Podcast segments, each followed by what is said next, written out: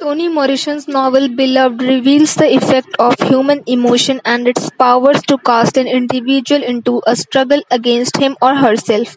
In the beginning of the novel, the reader sees the main character, Sethe, as a woman who is resigned to her desolated life and isolates herself from all those around her. Yet, she was once a woman full of feeling. She had loved her husband Hale, loved her four children, and loved the days of the clearing. And thus Sethe was shattered when she began her life in 124 Bluestone Road. She had loved too much after fail, uh, failing to save her children from the school teacher.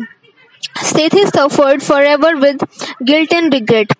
Guilt for having killed her crawling already baby daughter and then regret for not having succeeded in her task.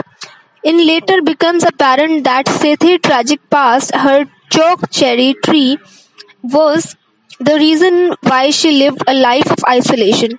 Beloved who shares the Sethe and one fatal moment reacts to it in a completely different way because of her obsessive, vengeful love, she haunts Sethe house and fights the force of death, only to come back and in an attempt to take the her mother's life. Though her usage of symbolism, Morrison exposes the internal conflicts that encumber her characters. By contrasting those individuals, she shows tragedy in human condition.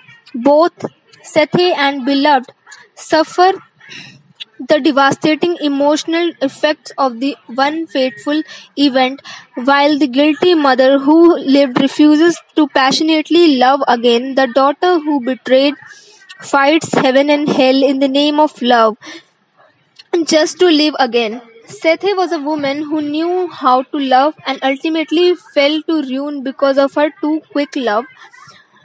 Within Sethe was a power of unconditional love for her children, and she had milk enough for all. Morrison uses breast milk to symbolize how strong Sethe's maternal desires were. She could never forget the terror of the schoolmaster robbing her of her nurturing, nurturing juices. She crawled on bleeding limbs to fill her baby mouth with her milk and finally she immortalized that grim summer day when she fed Denver her breast milk, mingled with blood. The best the bestial of milk and blood further fortifies an imminence of maternal instinct by portraying the value of mother milk as equal to that of her blood.